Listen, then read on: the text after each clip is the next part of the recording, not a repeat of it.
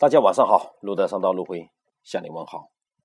一款游戏创造一个伟大的公司，这游戏自龙迷城，在中国很多年轻人都在玩，很疯，是一家刚火的日本公司持有的。这家公司发布的一三年的年报，销售达到一千一百六十二亿日元，大约相当于十一亿美元吧。它这家公司的市值现在大约是六千四百亿日元，大概六十四亿的美元。这是互联网游戏界的一大奇迹，整个世界互联网、移动互联网界的奇迹。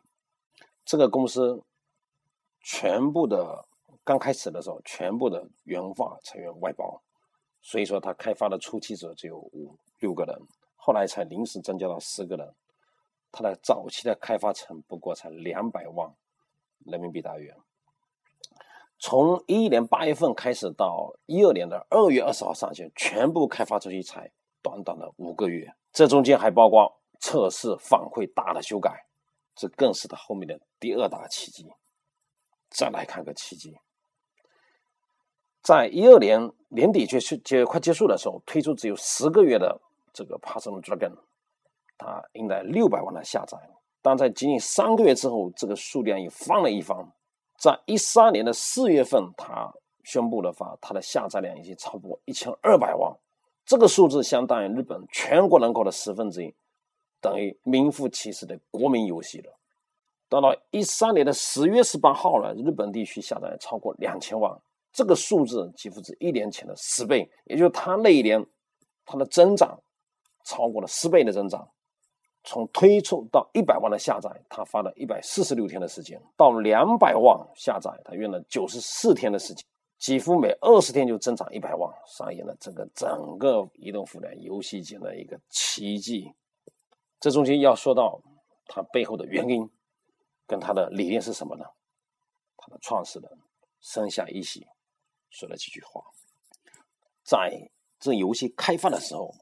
一点都不必要去顾及 KPI 指标、指标这些的束缚，而要全心全力去制作一款有趣的游戏。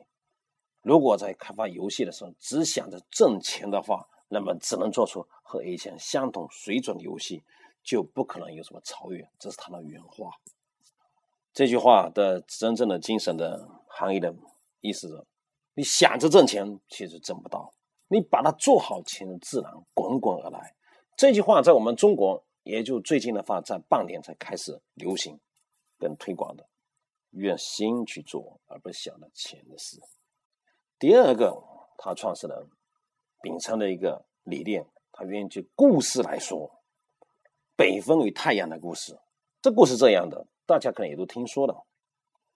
一天的话，行者在赶路，北风和太阳都看到底下的一个人在赶着路。便打赌说，看谁能够把那个行者脱去了身上的棉衣。那北风啊，死命的吹，想让大风把这个行者的棉给吹开。可是呢，这行者越吹，他把身上衣服裹得越紧。后来太阳来了，用温暖太阳和煦的照在这个行者的身上，行者边走边乐，越走越乐，就不知不觉自己把身上的棉衣给脱下来了。其实啊，在做互联网的游戏的时候，道理是一样的。如果你逼着用户去交钱付费的话，就犹如冷冽的这个寒风啊，北风吹的一样。就是在这个运营商就设置了一个，你不充值我就不让你玩，这门槛提的很高。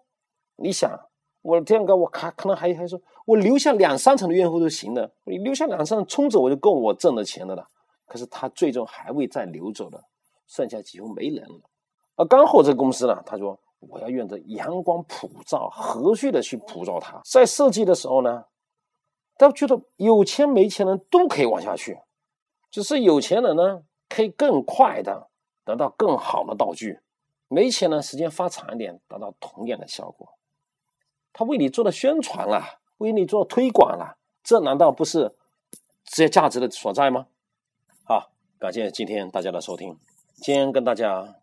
分享的主题词是：和煦的太阳和凛冽的北风。做移动互联网要做和煦的事。